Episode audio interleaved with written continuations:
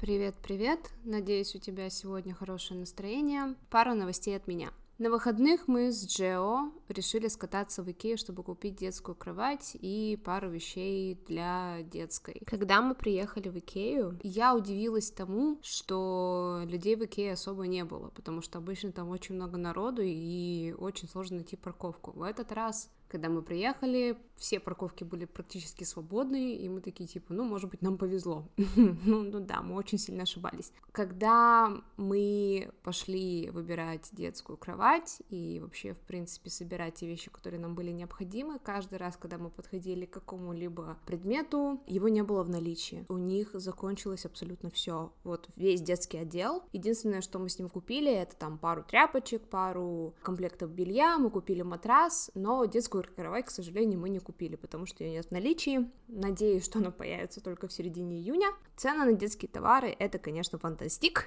Я по-другому это бы не описала. Я почему-то думала, что коляски стоит в районе 200 евро, я была к этой цене морально готова, а когда мы решили выбирать коляску и вообще понимать, сколько нам придется денег потратить, мы с Джо, конечно, прифигели, потому что самая адекватная коляска стоит в районе 500 евро. Мой внутренний минималист, конечно, по этому поводу очень сильно бунтует, потому что я понимаю, что мы купим эту коляску, она прослужит года три, а потом, ну, как бы все. В плане покупки коляски, так как она необходима, мы сели, подумали, такие, типа, типа, ну ладно, пофиг, потратим 500 евро на коляску, что теперь поделать. Так как с а, ребенком надо будет гулять, чтобы он насладился природой и атмосферой Кипра, у меня для тебя есть еще очень важное заявление. Это будет первый выпуск, который был предложен одним из наших слушателей. Поэтому я бы хотела сказать большое спасибо за то, что предлагаете темы для подкастов. Если у тебя есть какая-либо тема, о которой бы тебе хотелось поговорить, узнать, то пиши свои предложения на почту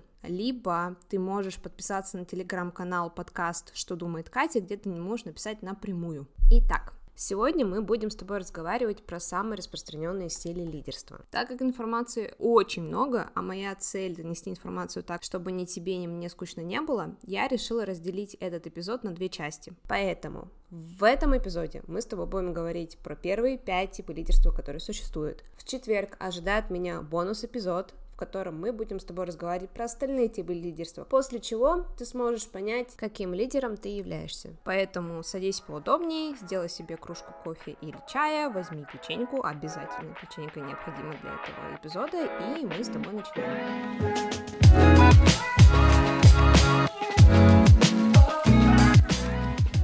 Общего у операционного директора Apple Стива Кука и директора Nike Джона Дунахо. Оба занимают важные должности. Один в технологической сфере, другой в розничной сфере. И тот, и другой глубоко понимает свою работу и достаточно харизматичны, чтобы завоевать доверие аудитории. Лидерство — это не универсальное качество. Каждый лидер индивидуален, поэтому личное качество лидера и его опыт определяет его стиль управления. Этот стиль может эволюционировать с течением времени.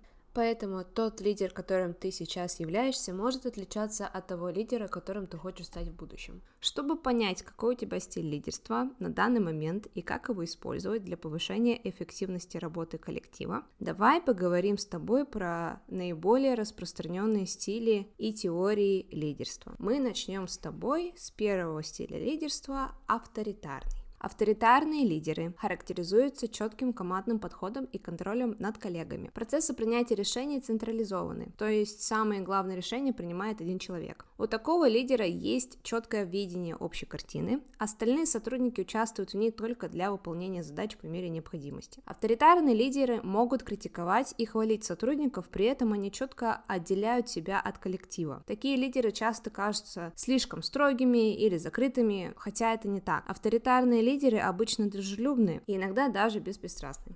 Какие преимущества у авторитарного лидерства? Такие лидеры способны выполнять проекты в сжатые сроки. Такой стиль лидерства полезен, когда нужны решительные действия. И автократическое лидерство может быть успешным, когда у лидера есть больше опыта и больше знаний, чем у самого коллектива. Какие недостатки у авторитарного лидерства? Коллеги могут видеть таких лидеров в отрицательном свете из-за чрезмерного контроля, и таким лидерам сложно перейти на другой стиль управления, и, как правило, они не готовы отступать отставать от своего плана. Второй стиль лидерства – демократический. Такие лидеры приветствуют все мнения и поощряют совместную работу. И хотя за ними может быть последнее слово, такие лидеры разделяют ответственность за принятие решений между всеми. Демократические лидеры уделяют время и направляют свои усилия на профессиональный рост коллег, поскольку они понимают, что это поможет в достижении конечной цели. Если тебе комфортно в условиях коллективной работы, возможно, тебе подойдет именно такой стиль лидерства. Какие преимущества? По словам Левина, это самый эффективный стиль лидерства. Такой стиль лидерства способствует повышению качества работы и поддерживает творческий настрой, а участники коллектива чувствуют себя причастными. Какие недостатки?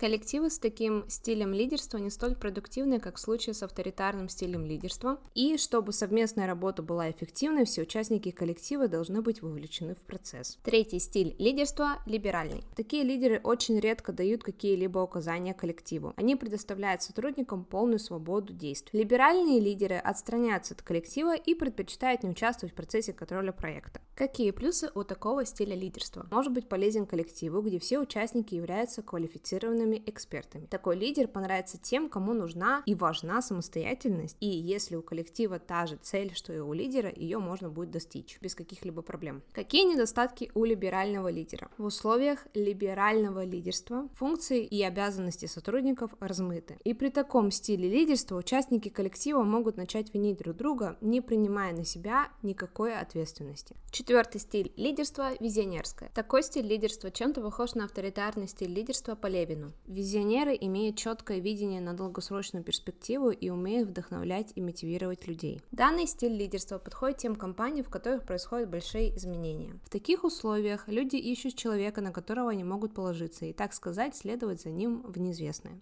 К сожалению, такой стиль лидерства может оказаться менее эффективным в случае, когда остальные участники коллектива являются экспертами со своим подходом к решению проблем. Такие специалисты не захотят следовать за лидером, с которым они не согласны. Какие преимущества визионерского лидерства? Участники коллектива получают необходимое вдохновение и понимают свои обязанности. Временные трудности не удручают лидера, потому что он устремлен к конечной цели. И у таких лидеров очень часто есть запасной план действий, если внешние факторы не позволяют решить проблему при помощи плана А. Какие недостатки? Отсутствие краткосрочного видения ситуации со стороны коллективов, и такие лидеры склонны отталкивать идеи других участников коллектива. И на сегодня последний стиль лидерства, так называемый лидер-коуч. Лидер-коуч умеет выявлять сильные и слабые стороны других участников коллектива и способствует их развитию. К дополнению, такие лидеры умеют объединять навыки сотрудников с целями компании.